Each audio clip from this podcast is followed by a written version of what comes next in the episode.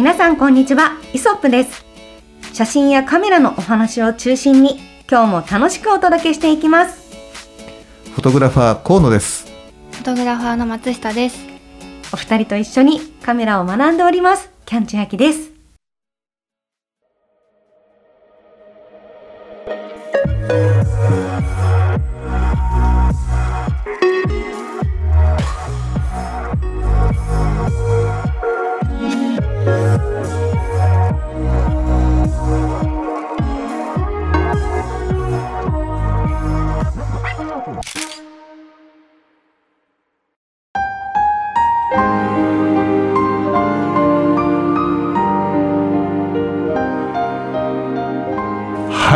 い、ということで今週はですね、えー家族写真のすすめというふうな、えーまあ、タイトルを考えてみました。というのも、まあね、なんか最近やっぱりこう写真館ね、あんで撮影するっていうことがあんまりないんじゃないのかな皆さんなんていうふうに思ってて。写真館って、うん。えいわゆるこうなんかこう通るとうん。外側になんかお見合い写真なのか 卒業写真なのかみたいなこう飾ってるようないわゆる街の写真館ですそうそうそうそうそうそう。ああ最近あんまり見かけなくなりましたねはい。だんだん減ってきたよね。ううんん、なので、まあ、そんなところでね、あの、まあ、そういう、そんなところって言い方は失礼なんですけど。まあ、そういったね、写真館に行って、えー写真がと、写真をね、撮ったことがあるかどうかということも、ちょっとこの3人のメンバーでね、ちょっと、まあ、伺ってみようかというふうに思っているんですけど、松下くん。はいはい、あの、松下くんは、えーそう言ってね。写真館に行って、はいえー撮影をししてもらったっていう経験っていうのはあるんですか？してもらったことはないです。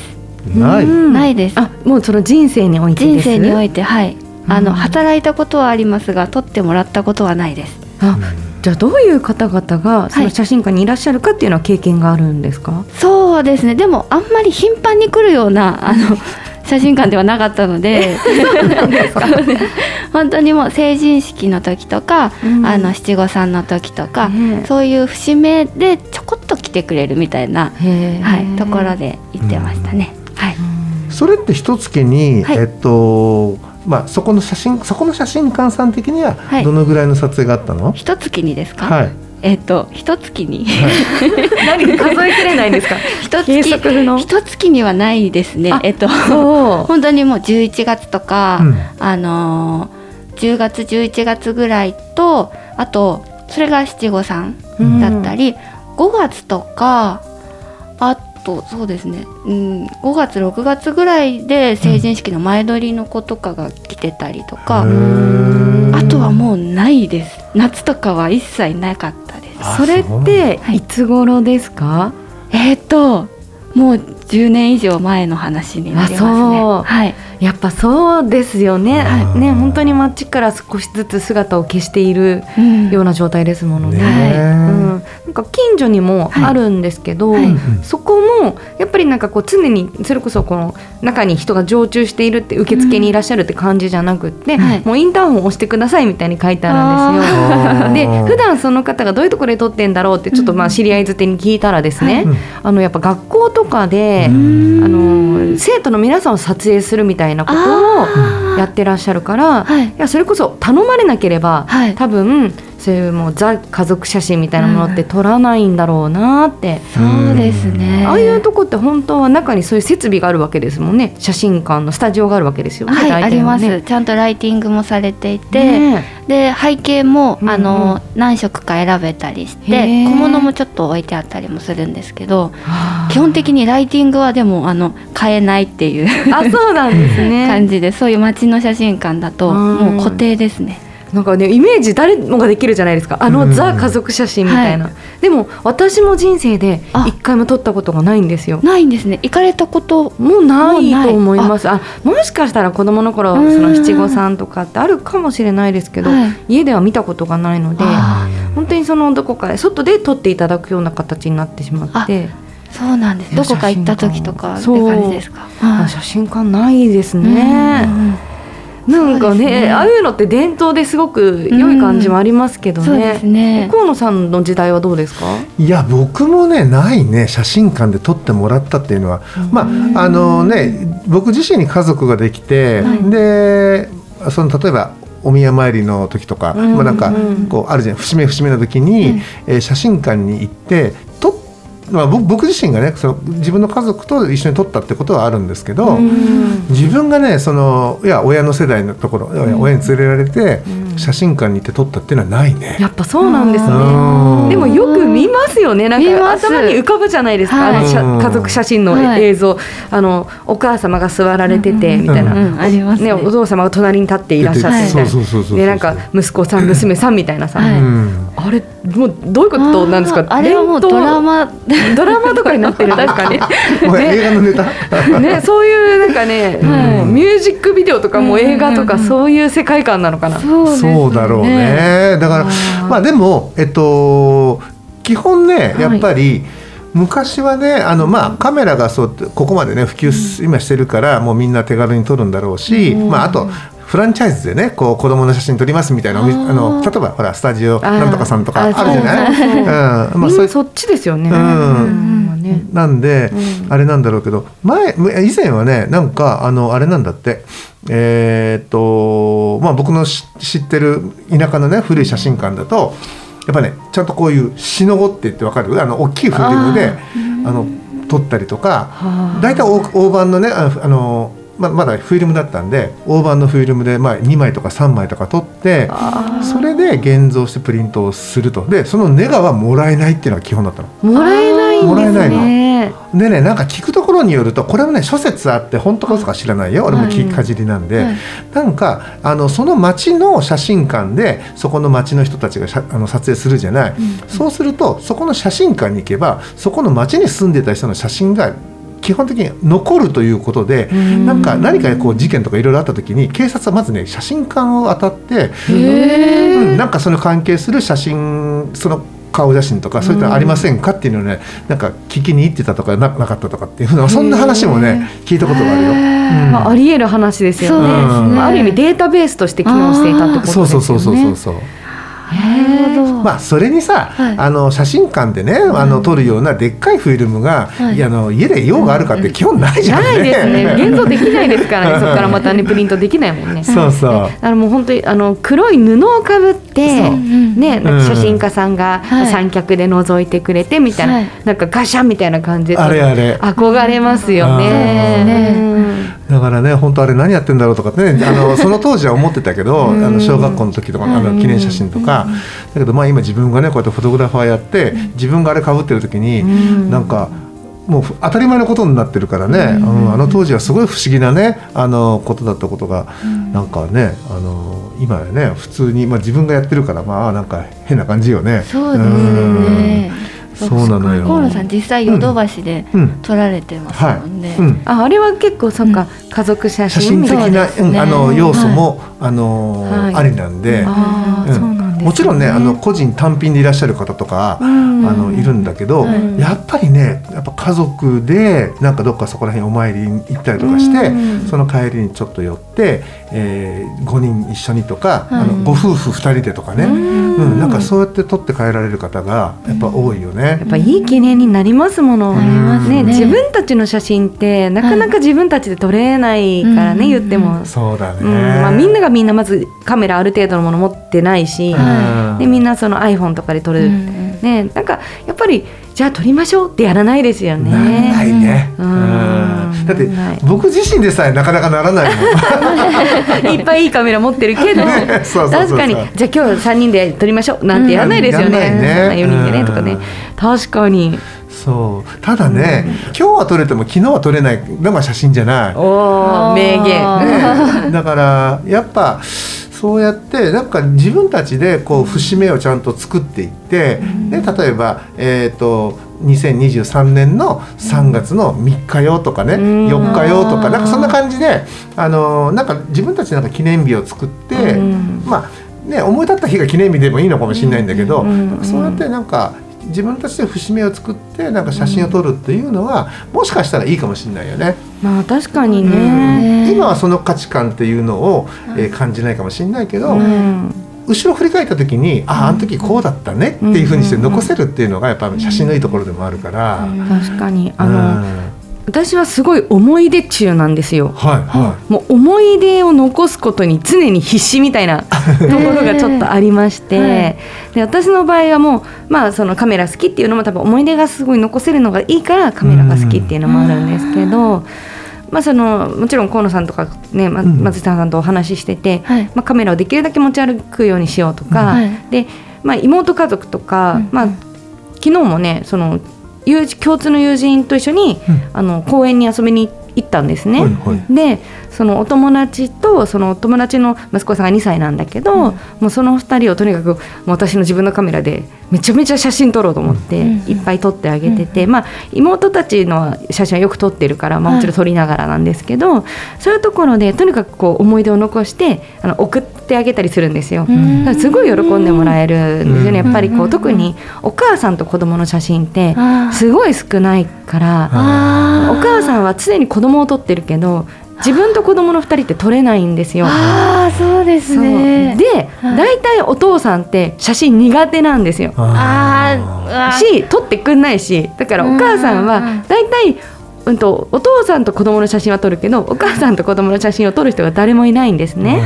っていうのをすごい妹から言われてたから、はい。その小さい時の子供が、だから私はその撮ってあげようと思って、うんうんうん。まあ、とにかく会った人のいろんな、ね、子供とお母さんの写真を撮るようにしてて、うん。やっぱそういうのって記念にすごくなるし、はい絶対なるね。ね、でうん。iPhone クオリティでもいいんだけど、うん。やっぱそこちょっとしたいいカメラで撮ってあげると、うん。全然画質が違うから、うんすごくずっと思い返せるようにもなるし、ん。なんだったらプリントしてね貼ってもらっても嬉しいなとか。だから家族写真ってもちろんあの写写真館で撮るってすごいイベントとして楽しそうだし、うん。はい。ね、なんか残すことってすごい大事だなって。うんそうですね。思い出中だからね、うん。すごい思うんですよね。でもなんかそこうやって話していると確かに、ザ家族写真っていうあのいわゆる お母さんが着物着ちゃってるみたいなのがです。あの撮ってみたいですね。確かにそうですね。ななんかイベント的にやってみたいよね、うん。そうやって、はい。はい。そうイベントだと思う、うん。本当に。うん。で最近はそれこそスタジオアリあールルルとか。別に問題ないですけど。そういったところがすごく、あのあるじゃないですか。うん。でショッピングモールの中に入ってたりとか。あそうだね、うん。ね、とにかくその家族が行きやすいところに置いてあって、うん。ですごくやっぱ周り見ててもみんな行ってます。やっぱそうなんだ。すごい。もう子供の記念の写真を撮るのに、うん。あやっぱり第一にそういうところに行くんですよ。あ。そうなんですそうまあ、だから、はい。要はどこに行っていいかわからないからそこに行くのよわかそりやすくて。うそうそう CM やってるしさ。うん。ね。そういうことですか。うん。うん。でやっぱ着せ替えできたりとか、そうだよね。あれも魅力的みたいですよ。確かにいろんな衣装でね。揃ってますね。そう。うんあれいくら来てもいいくら来てもいくら取ってもよかったんだっけ？あれねそれいろんなプランがあって、うん。まあ、い何時間内で着れるっていうのもあるし、うん。でも結局この写真をプリントしてもらうのには、うん。あのデータをいただくとかにはまた別でお金が必要なのでみたいな。なでも行ったらどんどんさこれもうん。これもってプラスされていって、うん。皆さんこの予算との、ね、兼ね合いとか、うん。予算があるからなって悩んでらっしゃるのをよく見ます。あーやっぱそうなんだね。うん。うん。そうそう。そうなんだよな。いいまあし当たり前ですけどビジネスとしてね、あそうだよね。ん。やってらっしゃるからさ、確かに確かに、うん。なんかであれだよね。データもら1年経ったらデータもらえるっていうふうに俺聞いたことあるのね。えそんなのもあるんですか、うん、あれ？スタジオそこそこかどうかわかんないんだけど、うん1年経ったらデータ差し上げられますよ。だからその時にまたあのおおいでになってあの言ってください。要はお1年後にもう一回おいでよっていうことを誘ってるんだと思うの。でもさへー。1年後に1年前のデータもらってもみたいなですよね確かに。確かに。ってなりますよね。まあえーそういうのもあるんですね。そうそうそうそう。うん。なので、まあ、記念写真でねそうやってプリントアウトしてかお帰りになったやつはデータ残しておきますからね。だから今すぐはいらないでしょだからもしあれだったら1年後ね、1年後以降だったらあの差し上げられるんでっていうふうななんかねそんなサービスもねあるとこないとか聞いたことあるよ。なるほどね。でも俺その時思ったのは今日撮ったらもうね、3ヶ月半年その用はないじゃない、だからままた1年後にもしねあのよかったら撮影されませんか？その時にデータお持ち帰りになりませんかっていうふうな、なんか一つのねあのお誘いなのかなっていうふうな、まあそうですね。うん。そんなふうにもちょっと感じたんだけどね。キャンペーン的にはいいですよね。そうだね。ん来てくれたら1年前に前回のデータの写真をお渡ししますみたいな、そういう感じ。そうですねうん。ねえ。えいいですね。そうなのよ。だからねまああの本当ねなんか記念写真って、うん。あの用途様々っていうかその家族で、えーまあ、家族今元気なその朗らかな、あの状態でを取りたい、取っておきたいってね残しておきたいっていう人もいるし、あとはなんかねやっぱりご年配の方だとね、あの今年は元気だったっていうのを残しておきたいとかね。でね。あのまあまあ、なんかちょっと言い方難しいんだけど、まあ、何かあった時には、それがあの一番いいコンディションでの写真。まあ、確かに。家とか。確かに確かに。やっぱそうそう。家とか就活の一つとして確かに家撮影は大事ですよね。うん。そうですね。だからそれそれ用にあの残しておきたいとかっていうふうな言葉を聞かれるとよ、ん。ね、それヨドバシのそういう撮影の時にいわあのおっしゃるねそのねご年配の方がいらっしゃったりとかして、はなんかねそれ聞くとさなんかデータを上げたくなっちゃうんだよね。確かいやーそうあの心情として、ううんんどうしてもやっぱりプリントから複製するってまあ本当に多いんだけど、なかなかやっぱ色良くなかったりするの分かるから。ああ、うんでもなんかこう家の写真って大体少しなんかこう何回か でやってる画質になりがちですよね。うんちょっとこうお疲れモードのまあクオリティというか。なるなる。うん。だから本当あの去年ねあのうちの祖母も、はいなえーはいちょっと亡くなっちゃった時に、やっぱねあの 2L のねあのプリントから、えー、と複写を複写複写複製してか、でそれを拡大して、あのそれを家にしてたのね、うん。だから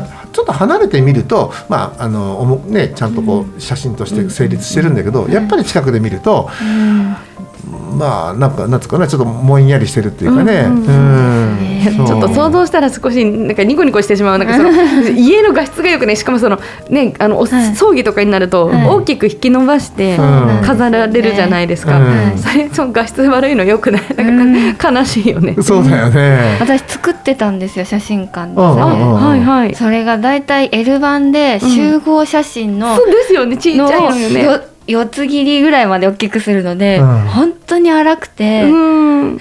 いいのかなって思いながら、ますよね。はい、作ってましたね。確かに。ね。やっぱ常に最新の自分のうん。ある程度画質のいいものを残しておかねばなるまいってすごい思いましたね、危ないですよ。だっていつだってね不良の事故だってあるかもわからないわけじゃないですか、ちょっとこれにしといてねって言っとかないと、ね、自分的にはなんかこれじゃえだっていうのになるかもしれない。そうですよ。よ。ね。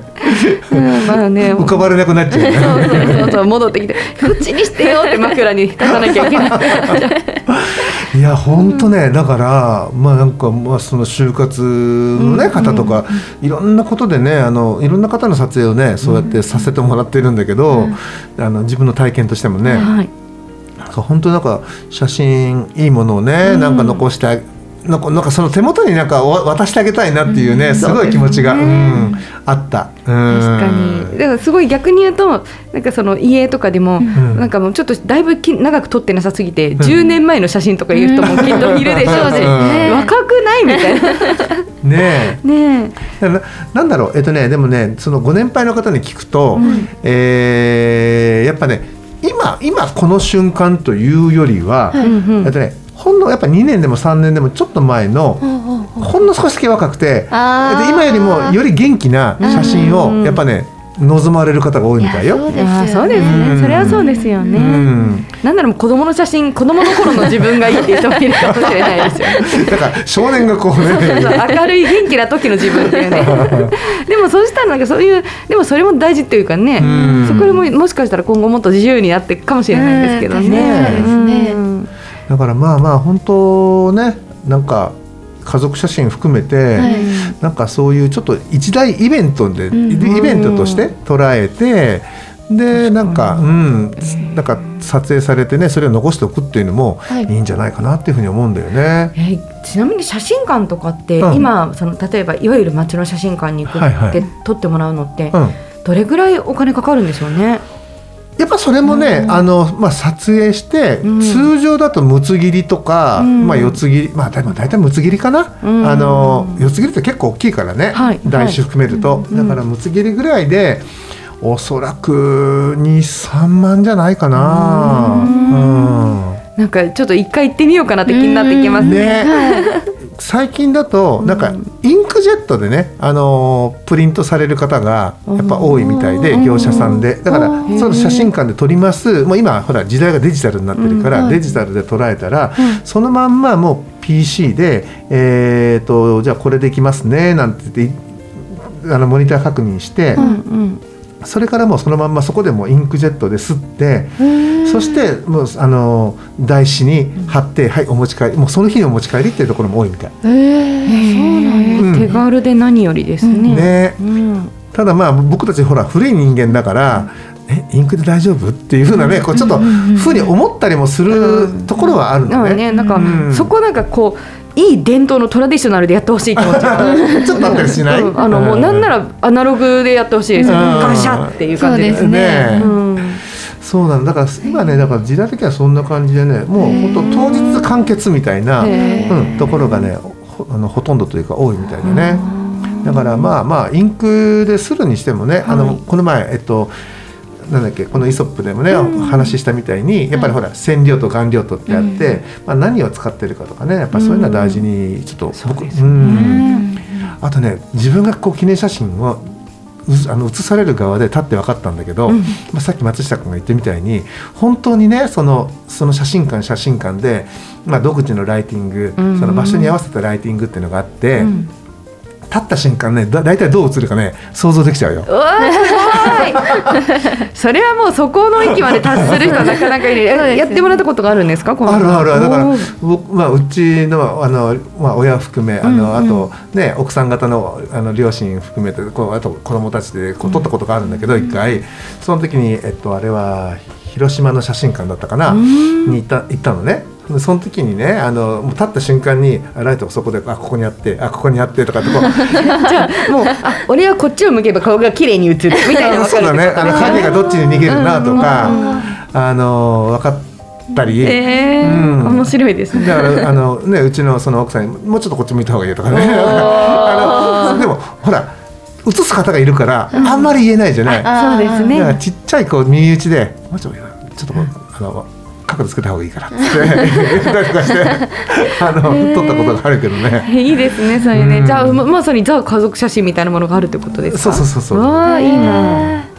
それがまあだからね1枚ぐらい今1枚の話でただまあちっちゃい時にね、あの撮った記憶は全くないんで。そうですよね、うん。だからまあね今思えば小さい時にねそうやってなんか、えースナップ写真ではない、家族写真というかねあの親と一緒に写った写真が1枚あってもよかったかなっていうふうに今思えば思うんだけど、じゃあねあのあの今じゃあうちの家族で撮ってるかっていうと、うん、そういやそそんなに撮ってないなみたいなね。えまた撮られたらいいじゃないですかそうですそれはねまあだからそういうねなんか自分ほら普段は映してるけど、うん。映される経験っていうのもなんか意外にね楽しいし、勉強になることもねいっぱいあった。うん。うん。で僕のね、うん。僕はでも僕が撮ったのってまだそんな10年前後ぐらいの話なんだよね、その家族写真撮ったのはそのぐらいなんだけど、でもねそこはねフィルムで撮ってたの。うん。中盤のね。でああのこの中盤で撮るってことはフィルム何枚は撮れるはずなんだけどなって枚枚数わかるじゃん撮れる枚数、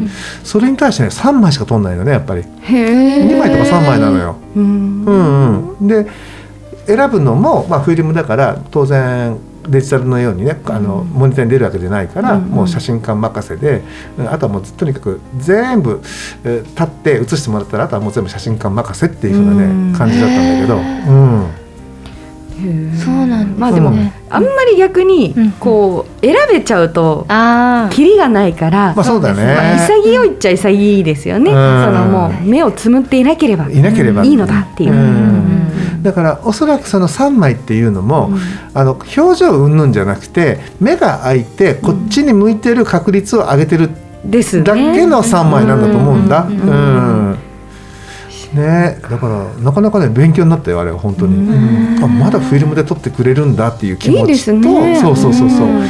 それから、まあ、時間はかかるんだけど、はいはい。あのそうやって、えーもう全部写真館さん任せというかね、うんプロの方にお任せして、んあの今度は展示するのは出来上がった綺麗な写真っていう風なね、うん。状態。これもまたねなんかあのね今みたいに全部自分たちでこう選んで、全部自分たちでっていう風にしてねこうできる出来上がる前から何もかも自分たちでやるのももちろんね、うん。いいんだろうけどそうやってもう任せてね手に取る取る時にはあの素敵な写真っていうねこれもなんかいいなっていうね。そうですね。うん、だからもし自分がね写真館的なことをやるんだったら、うん。そこを選べるようにしてあげたいなとか思うの。例えば、フィルムで撮影させてもらって、であのそういうねぎ全てこうい今まで通りのあのプロセスで、えーできる写真と、うんうん。今みたいにスピーディーにあのデジカメで撮ります。でなんかモニターに、ねあのアウトします。でそこで自分で選びます。そして自分でこうプリンねあのプリントまで立ち会って、うん。でお持ち帰りいただくっていうなんかそういうね2つのなんかコースがあってもいいのかなといや思ってるね。そうですね。そう、うん。そこはね実はねその、うんもしかしたら写真を持ち帰る側は気づいてないかもしれないけどすごくそこ大事ですよね。その撮る側が知ってることとして、ね、そのすごくお勧めしたいですよね。そうだよね。ううん。ん。なんかねいいなそんな風にね思ったね。うんでもねまあそうやってね綺麗に撮った写真でもさ、保管が悪いとやっぱね。あそうですね。なんか何かわからない黄色いシミができてたりとかさね。もういいわゆる本当に古い写真みたいに出てきちゃうっていうね。もったいないですよね。ねうん。だから保管の状態もすごく大事だろうなっていうふうにはね思う。あの全部私は古い写真とかを、うんまあその子供の頃ですけど、んあのカンカンとお菓子のカンカンとかにバーって入れて、うんあのしまいがちだったんですけど、ちょっとそれって保管的にはどうなんですかね？うーんとね保管的には、えー三角。あら三角か。うんでも三角だね三角なのよ。あの本当はねもちろんこうアルバムにあのねこうなんか並べてペロッとこういあのもう20年ぐらい前からなんていうかフィルムでこうありますねカバーするよね、うんうん本当は空気に触れさせないっていうのとあそうんだうん、空気に触れさせない。それからあとあの湿気だから湿気と空気からしゃ、あのねあの、うん、に触れさせないで暗くて涼しいところで保管するっていうのが一番理想ではあるんだけど、ううん。んでもねカンカンなぜいいかっていうと、はい湿気の問題がないないじゃない。あーまあ確かにそうですね。湿気は入んないですからね中にはね。だよね。うん。あのなので、まあ、そこの部分はすごくいいんだけどやっぱね、よどんでる空気ってあまり良くないのよ。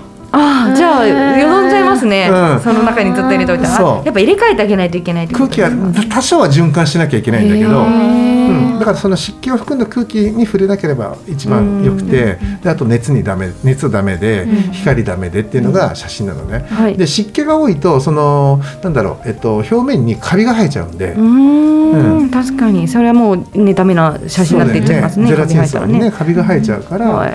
そうそうそう。だから湿気がダメだったりするんだけど、はい、じゃあやっぱりアルバムでん。ちゃんとフィルムタイプで密封した上で、でなんかちょっとまあ冷暗所は難しいと思うけど、普通にこう棚の奥とかに棚と棚とかに刺したことが一番よくて、うん。本当にダメなのがなんかあのお菓子の箱とかにね、うん。お菓子の箱とかに写真たっぷり入れて、押し入れにしまっとくっていうのが一番ダメなのよ。もう出さないですしね そうなってくるとね。で押し入れ布団とかいろんなものがあって、うん。湿気の宝庫だから。あ、そうなんだ、でもっと言うとそのほらなんか昔で言うところのさ、なんかあのなんつうの？防虫剤とかがあると、うん。あれがまたあのガスが良くないのよね。そうなんですか、うん。だってね防虫剤とかってそのためにはなんか、い傷まないためにあるんだと思ってた。そうじゃあのよあれは衣類とかがを衣類とかに虫がつかないようにするためのものじゃない、うん。ってことはずーっとそこら辺に虫が来ないようにガスを発生させてるわけですよ、えそのガスが良くないのよねそうなんですね、だからねもうそんなこんなもあってだから一本当に写真ってねなんか、まあ、写真もフィルムもそうだけど、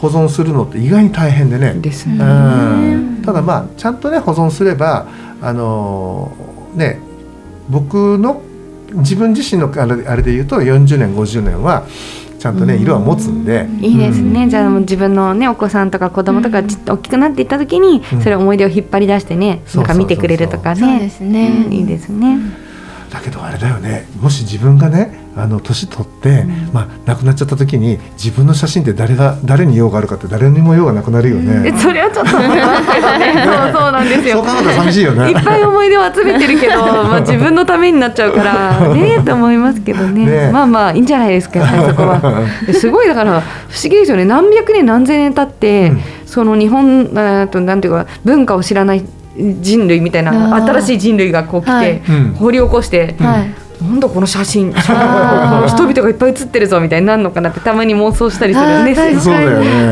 ん。ね確かに。本当人間って不思議なことしますよねっていうね。